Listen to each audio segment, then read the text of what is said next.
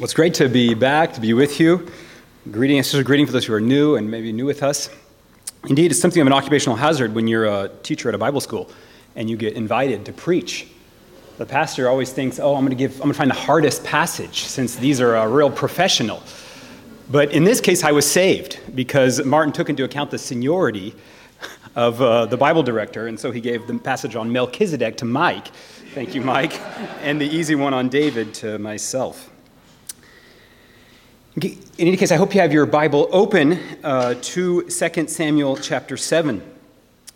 Uh, at the Bible school, I find it interesting that one of the classes that the students uh, enjoy the most, when I ask them at the end of the year, we have quite a few classes over the first year, what's one of the classes that has helped you the most and is most appreciated? It is Introduction to the Old Testament. And I think one reason is it, it's a class that really helps those who come, even with a significant experience in a local church to realize how the whole Bible tells one big story. But I think their feedback also reminds me that it's not always easy, is it? To see how the Bible fits together and to see how we need to understand how the Old Testament prepares us to see Jesus.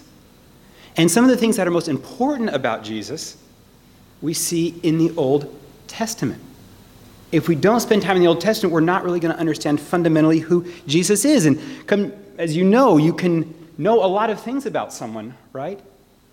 And perhaps not know some of the most important things about them.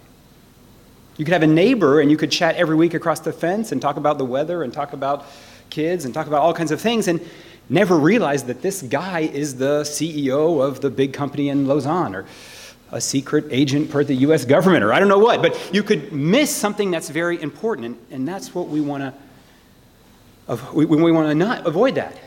And that's why it's really worth spending time listening to how the Old Testament prepares us for Jesus. And that way we have to, in some way, step away to see better. Like Geneva, if you want to get a good view of Geneva, you could go up to the top of Salève. I hope you've had the experience. From the top of Salève, you see an amazing view of Geneva. But to see that view, you have to leave the city, don't you? Take the bus and take the trail and hike up or run up. I recommend that. And then from the top, you can look down. And so that's what we're doing. We're, we're stepping back into the Old Testament to get a better view of who Jesus is. And here we have 2 Samuel 7, which many scholars would say is one of the most important chapters of the Bible. Because here God is very clear. And he tells David, that there is going to be a coming king.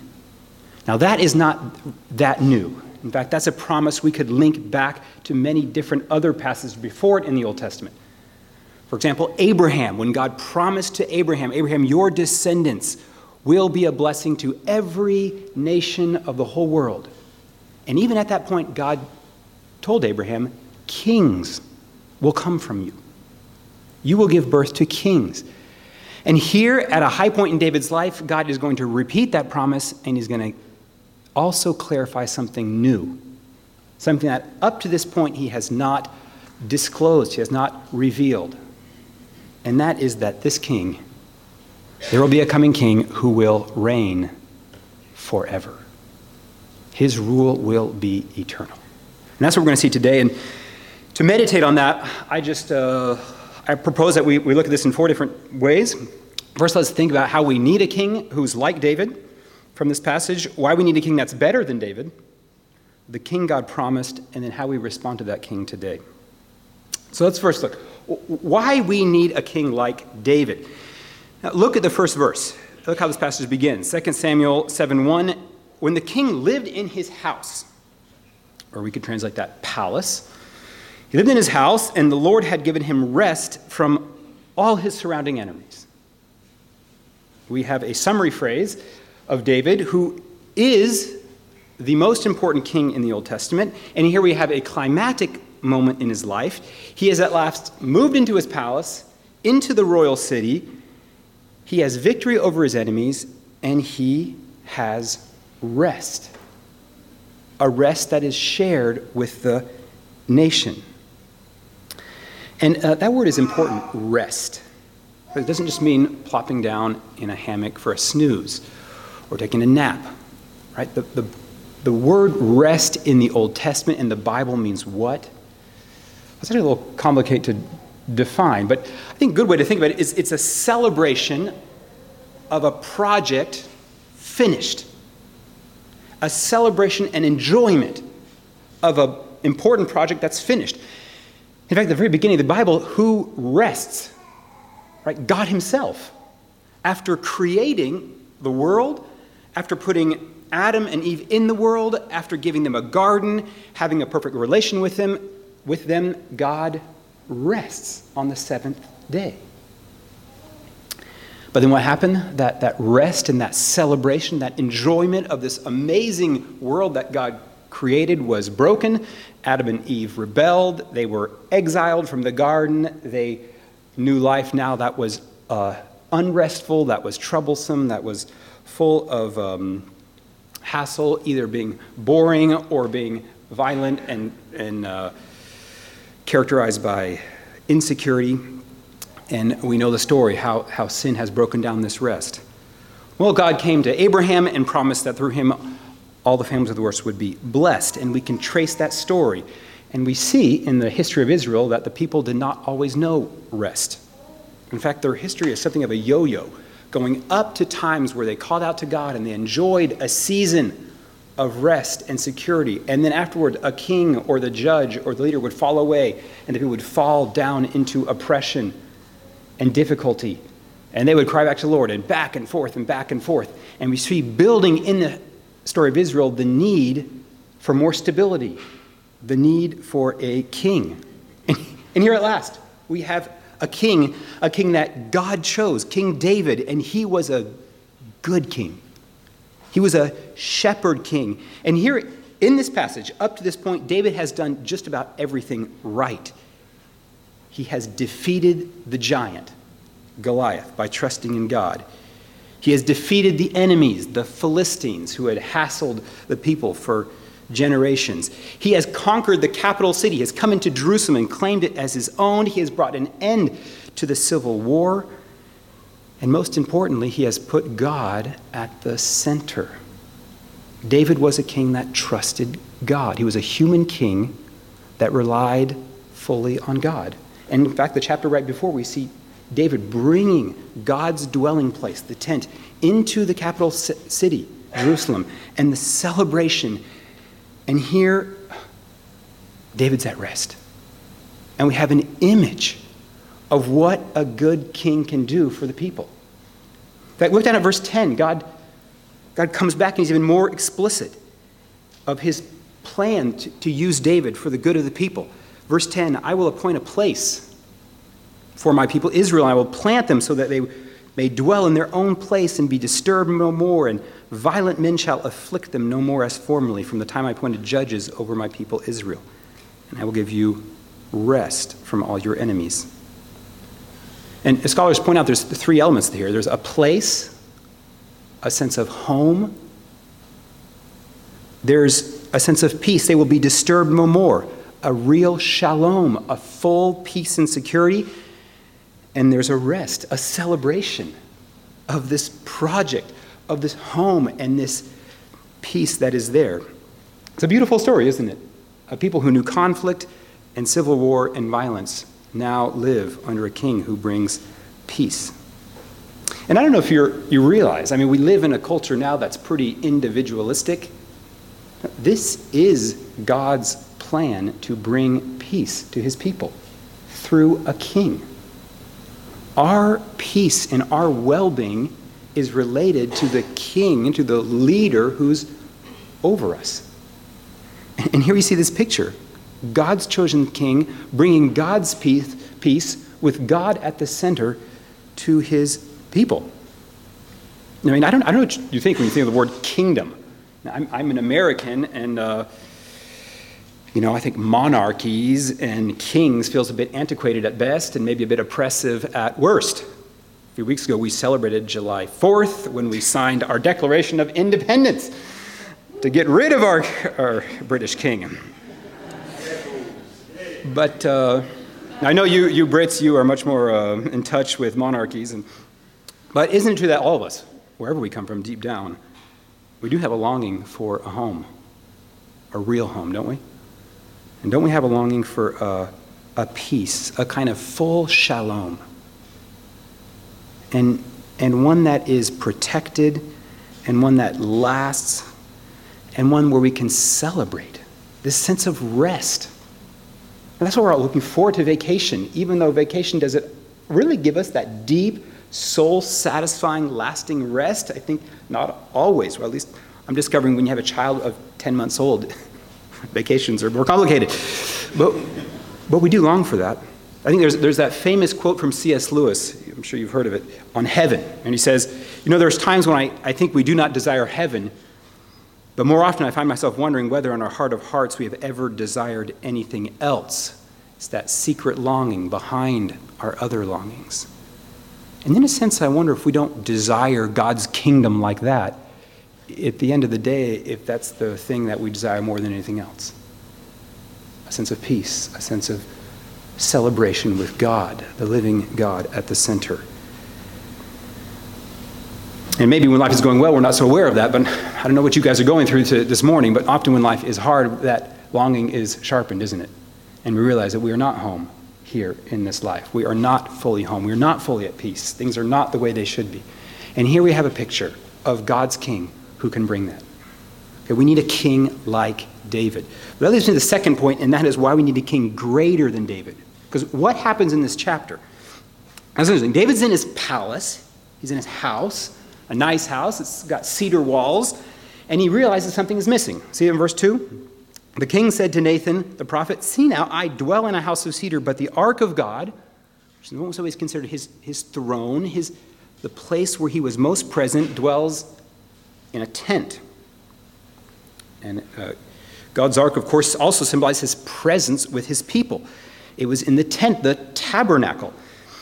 And in fact, if we go back to Deuteronomy, God promised that one day he would select a place where he would establish his name, a more permanent place. And God's, uh, David's, David's idea here is not so bad, is it? I'm living in a nice palace. God's in the tabernacle. I should do something about this, after all. Let's, uh, let's build a house for God in that sense. Let's build a temple. In fact, it was something that kings in this era would often do. The king had the responsibility to establish and build the temple for their gods. And I think here, David is not just, he's not just bothered by the fact that he has better wall paneling than in the temple, or his house is more solid. I think David's realizing uh, that he wants God's blessing and his presence to be permanent, right? He's in a tabernacle, it moves around, and he says, God, I want to build you a temple. I want the fact that you're here, you're present with us to be lasting, to be permanent. And uh, we can understand that. David's here at a high point, and his desire for permanency, if we step back, sort of reflects his big problem. Because what's the problem David has? He's the king, he's the king chosen by God, but just like all the other high points, what happened? Kings get old, don't they? And kings die. How do you establish a plan that doesn't just last the lifetime of a good king? See that? And, and this is a problem. I think David, his desire to build a house for God, to say, God, okay, settle in, put down foundations. We want you bolted down with cement pillars here, reflects this problem that the, the best rest so often we can experience here is but temporary. In fact, isn't it true that we have this same problem? I mean, we live in a context where things are pretty stable, aren't they? And things are pretty good overall. We don't know as much of all the people of Israel went through the civil war, the violence, the, the warfare. But how long will it last? Especially if we think really, really long term. I mean, after all, think of what the few, last few years have held, right? Who saw COVID coming? Imagine that. The upheaval we just went through. Few. Okay, or, or a hot war in er, Europe in 2022. We, were we expecting that? Okay, what are the next decades going to hold for us? How do we know someone is going to be there to take care of us and to give us this kind of peace and this kind of home in the long long term future. You know, it's good to have a good insurance program and to plan for retirement and to plan ahead, but what about even after that? I mean, what is the next decades and millennium going to hold for this world? I remember when I was, I was doing my theological studies, we lived in a, um, we decided to live in one of the poorest neighborhoods of uh, the North Chicagoland area because we wanted to understand the context and, and uh, we were sort of a multicultural house. We had this project and we did a training on working with those in poverty. I remember one of the principles for those working in poverty is that you have to try to change the culture of living only in the present. It's interesting. They talk about those who, who live in this kind of poverty, the life is today. In fact, it's interesting. Even the young people, when they talked about where they live, they would use the verb stay because they're often moving around. I'm staying with my grandma, I'm staying with my mom.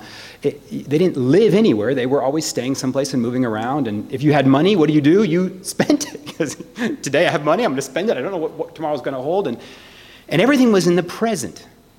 And the whole challenge was to try to help people think okay, I know the present's important, but think longer. Delayed gratification. You can do things now that will make your future much better. And okay, maybe today we're not living in that kind of poverty. But if we align what fills our day often, the concerns we have, the worries we have, with the perspective of the Bible, we very much have that problem, don't we? I mean, there's a tremendous pressure on us today to think about now, to think about today, to think about the, future, but finally, fairly short term future. And what matters, according to the Bible, is long term, even really long term future. Not just at the end of our life, but after the end of our life. And of course, one of the dominant sort of themes, at least in the public sphere, is sec- secular naturalism, in which at the end of our life, we're just sort of, we lose consciousness, we existence ends, and that's it. Okay, but, but would you agree that most people throughout most of history had a different perspective, that there was at least something at the end, after death, that goes beyond? In fact, my, my wife, she came to Christ as an adult, and I was talking to her about this this week. I said, honey, what, what did you, um, how did you think about life after death before you were a Christian? And it was interesting. He said, well, it made me uncomfortable. And so I tried to think about the least as possible. And I think can make us uncomfortable. Are we ready?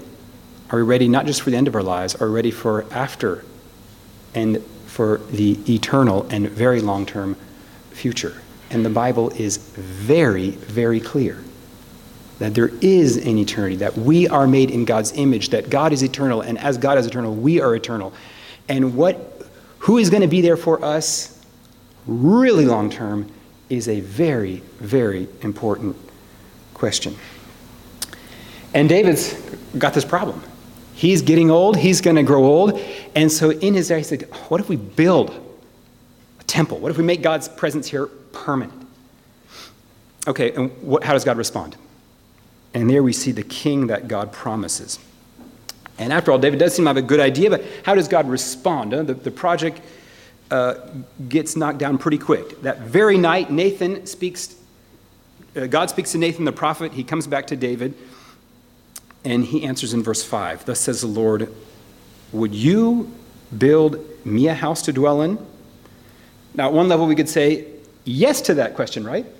David, will you build me a house? Well, of course. I built myself a palace. I conquered the city. I could build you a house.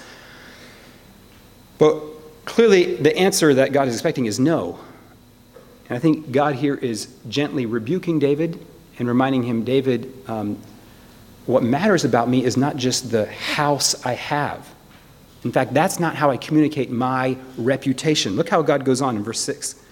I have not lived in a house since the day I brought up the people of Israel from Egypt to this day, but I've been moving about in a tent for my dwelling.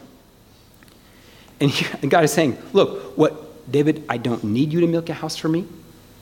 I was living in a tent since the day I rescued my people. In fact, what's, what tells people about who I am is not just how nice the paneling is in the building that's associated with me, but how I've treated the people how I rescued them, how I was with them, how I stuck with them, and how I walked with them wherever they went. And then we have, God goes on, and here we have the big surprise of uh, the chapter. And the surprise comes in a play on words. In fact, eight times in this chapter, the word house in Hebrew is used with three different meanings. In verse uh, 1, the, the word house means palace. In verse 5, it refers to temple. But there's a third meaning we're going to see in this chapter, and that is the word house as royal family or royal dynasty. Now, as an American, we don't have very many royal houses, but right, you Brits, you have the House of Windsor, the House of, I, I think rumor has it there's a, there's a veritable House of Slack, isn't there? No. Not sure. But it's the idea of a house, of a royal lineage, of a family that, that goes on. And uh, in this chapter, God says, in fact, David, you're not going to build a house for me. I'm going to build a house for you. He turns the tables. And in this promise of God building a house for David, uh, there's, there's three levels. He gives a promise that's going to touch the short term, one that's going to influence the medium term, and then the long term. And you can, we could think of it as sort of like three mountain ranges. You know, we're here in Lausanne, we see a hill in Lausanne. After we see the Grammont on the other side, and maybe if we had a really good view, we could see the, the, the Matterhorn on the back. Three different levels in which this promise of God building a house for David is going to be um, accomplished. And look at the short term. The short term is that God will accept that a house is built for him in Jerusalem. In fact, that was his plan.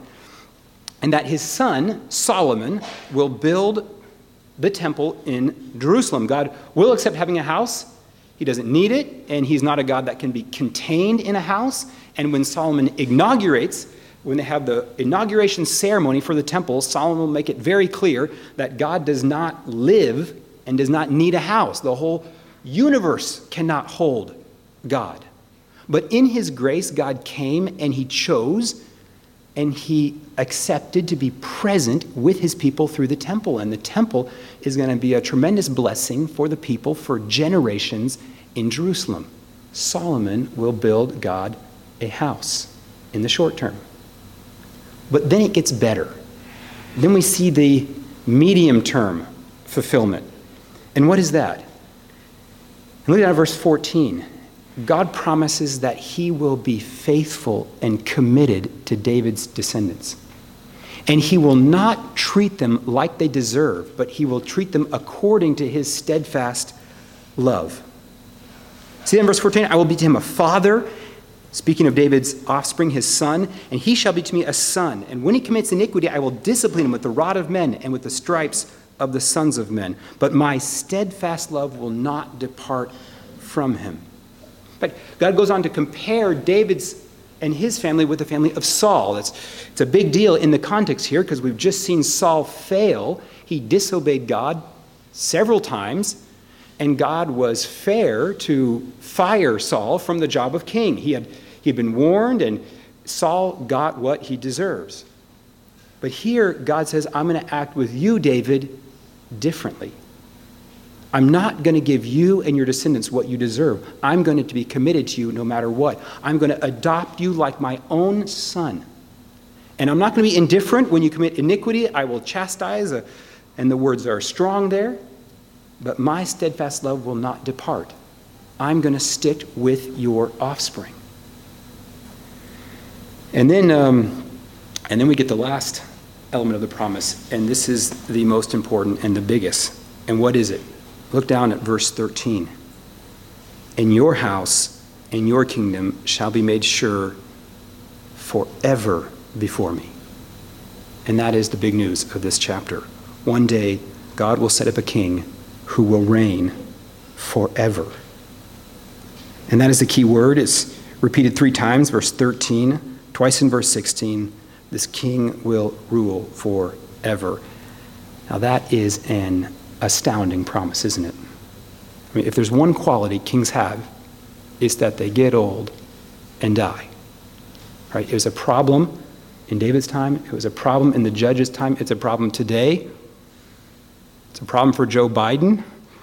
He's getting old. He fell off his bike the other day, and it made international news because why, why, is Biden uh, tripping off his bike, international news, because we're all worried about the state of his health. If he goes for a term, he will be 86. That's pretty old, isn't it? And what? We have the best king in the world. You have the best thing, but one day they get old and die. In that sense, the political history of the world has been that good things never end, never last. They, they pass away. And here God says, My plan is to unite the kingdoms of this world and to one day have a king who never gets old, never retires, and who lasts and rules forever. What a promise. And you know, a, a, thousand years later, what did God say when he came by an angel to a young woman in Judea? Angel comes, and Luke 1:30, the angel said to her, "Do not be afraid, Mary, you have found favor with God, and behold, you will conceive in your womb and bear a son, and you shall call his name Jesus. He will be great. He will be called the Son of the Most High, and the Lord will give to him the throne of his father David, and he will reign over the house of Jacob forever. And his kingdom there will be no end. This was this is the first announcement. I mean, God summarized the significance of the life of Jesus in, in these phrases. He will be the Son of the Most High, and he will be a son of David, and he will sit on David's throne. This will be someone who is God himself come to take the form of a human king and to reign forever. And, and here is the promise that God had made and that God fulfilled. And of course, that's what we see in the life of Jesus, don't we? Jesus comes and he lives a perfect life. And at the end of his life, he does die, and he is killed on a cross by the Roman authorities. He is crowned with a crown of thorns. The disciples are very confused, and then we have Sunday morning, Easter Sunday morning, God raises him from the dead with a life that is indestructible. And Jesus is risen, and later he ascends to heaven where he reigns, and he reigns forever. This, the, the cross and the resurrection are the announcement that this promise was true, and this promise has been fulfilled perfectly in the person of Jesus. So, how do we respond? How do we respond to this king? Just flip back to uh, Samuel, 2 Samuel. Just flip down to verse 21. This is how David responds. Like, he gives us this good example. Because of your promise, and according to your own heart, you have brought about all this greatness to make your servant know it. Therefore, you are great, O Lord God. For there is none like you, and there is no God besides you, according to the, all that we have heard with our ears. Isn't that beautiful? You are great, God, because of this promise. And this promise is so big and it's so wonderful. There is no one like you. And isn't that reality just fleshed out in a thousand new ways as we come to see and know Jesus and how the Bible presents him? I mean, there is no one like Jesus. There's no king like Jesus.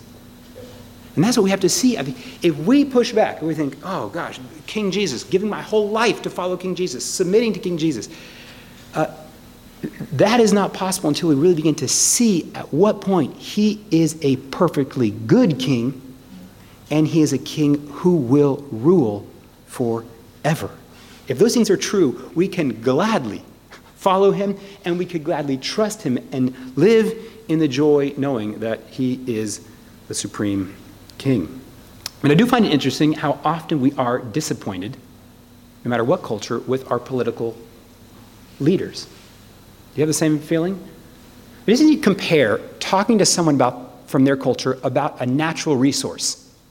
So talk to the Swiss about the Alps. You know, what do you think about the Alps? They're going to say they're wonderful, right? We're, they're proud. I mean, look at these Alps. Look at the. Okay, talk to a, a Californian about the California beaches.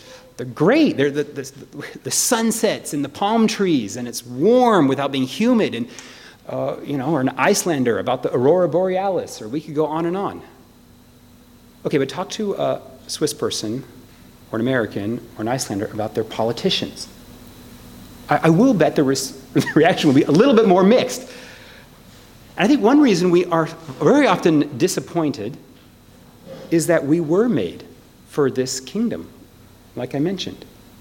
And we are longing for a good king who will really bring us home. And, and maybe one way we could think about it is you know, today we are, we are forced to accept all kinds of enemies that shouldn't be a part of our world and our lives. The injustice. We, we know that injustice is not good. Everyone knows that. And as Christians, we know it's not God's plan. But so often we deal and live with injustice. And we see it in the society, we even see it in our own lives. Or the religious and the moral hypocrisy. So often it's present, isn't it? And even with the best leadership, we have a hard time of, of getting these enemies out.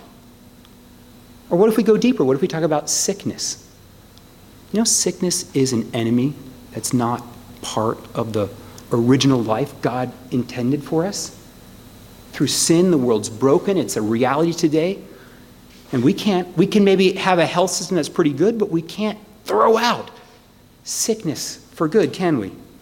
Or, or the hostility of the created world, the storms and the fires that we're dealing with, or maybe even the worst, our own sin and guilt. See, our leaders can't deal with that very easily. Or what about the biggest enemy of all, death itself? Now imagine a king who came in and said, You know, I'm a king, and just as David threw out the Philistines' enemies, I can throw out these enemies. Who walked around and who could throw out religious hypocrisy, who could see it right through, call it out, who could bring justice, who was perfectly just, who could throw out disease and sickness, who could tell sick people, stand up, who could heal, who could. Uh, can you imagine a king, or even more than that, a king that could forgive sin, who could tell people, your sins are forgiven, who would have the divine commission and authority to do that? Or even more than that, what if a king who could defeat death itself? I mean, every leader bows before death. Can you imagine a king who come and before this king, death itself would bow down? And that is exactly what we have in the New Testament. That is exactly what we have in Jesus, don't we? Jesus is the King who throws out the enemies, our deepest and worst enemies. And his ultimate proof is when he takes on our sin and our guilt himself, and he, he takes on that cross, and he is crowned with a crown of thorns, taking my place, taking your place. And then three days later, coming back and making death die, making death bow down before him, and coming back with a life that is eternal and infinite. This is our King. This is your King. This is the, this is the offer right now. Jesus reigns. Jesus is the true Son of David, and he will reign forever. He is infinitely good, and he is eternal, which means, obviously, the relationship you and I have with this King is the most important part of us, isn't it? The relationship we have, whether good or whether bad, to this king is the most important part about us because we will deal with him. He is eternal, and we are eternal. And we will answer to him. Now, obviously, that's a, a whole other discussion, but the New Testament makes it clear that we live in a kind of an unusual time. We live in an in between. Jesus came, God fulfilled this promise. Jesus ascended into heaven, but he's not come again to fully establish his kingdom. That's why we still deal with some of these enemies, the injustice and the sickness and everything else. The king, Jesus proved to us he's capable, but he hasn't fully come back. And so we live in a very unusual but exciting time, and in between, where Jesus is the true king Mac now, and he's drawing together a people who will worship and put him first before he comes again. And I just say, let's live well in this in between time. And I just exhort you to two things. One, let's not stay silent about this king. He is infinitely good and he is eternal. How can we not talk about this with others? And I think so often our fear and our lack of passion for evangelism comes not just from the lack of our competences or the fact that we just don't have the time, but sometimes we're just not seeing how good. And our hearts are not spilling over with the joy of knowing this king. That God was faithful to his promise to David, that God sent as a king, and that's the deepest need what we have. And he came and he proved it, and he died and he rose, and we can know him by his spirit. And let's, let's tell. Let's not be silent. Let's share the message of King Jesus. This is good news. Jesus is King. That is the best news this world could ever hear. And then let's not stay indifferent to the, the, the suffering and the need and the practical things around us. Let's imitate this King who gave himself for us in our need. I, I, when I was young, I wasn't a big fan of classical music, but I did like Handel's Messiah. Handel's Messiah is quite a, quite a piece, isn't it? And I was so touched at the end, at the final sort of the, the climax of Handel's Messiah, these words that the kingdom of this world is become the kingdom of our Lord and of his Christ, and of his Christ, and he shall reign forever and ever. Just a beautiful climax with all the choral voices singing. And I was, I was looking at it this week, I discovered that in the Handel, he didn't write the text. A friend had written the text and he set it to music. And he had gone through some hard financial difficulties and even was threatened with going to debtor's prison. But fortunately, then his financial fortunes changed. And then he wrote The Messiah. And at first, it took a, a while to be well accepted, but then it became popular. And what Handel would do is he would host concerts for, to raise money for those in debtor's prison and to give to, the, to orphans and other needy children in London, I believe. Now, that, that's, a, that's a cool image, right? Singing of the beauty of this king who will reign forever and ever, inspired by the beauty, and bringing to, to, to collect resources to go out and then help those who are in great need. And I hope in a very small way that's a picture of our worship. As we see the beauty of Jesus, as we see the glory of who he is as a king, as we come together as his people and say, Jesus, you are king. You are the king. You are the true son of David. It would fill us with fresh energy and fresh motivation to go out and be like him. Let me pray.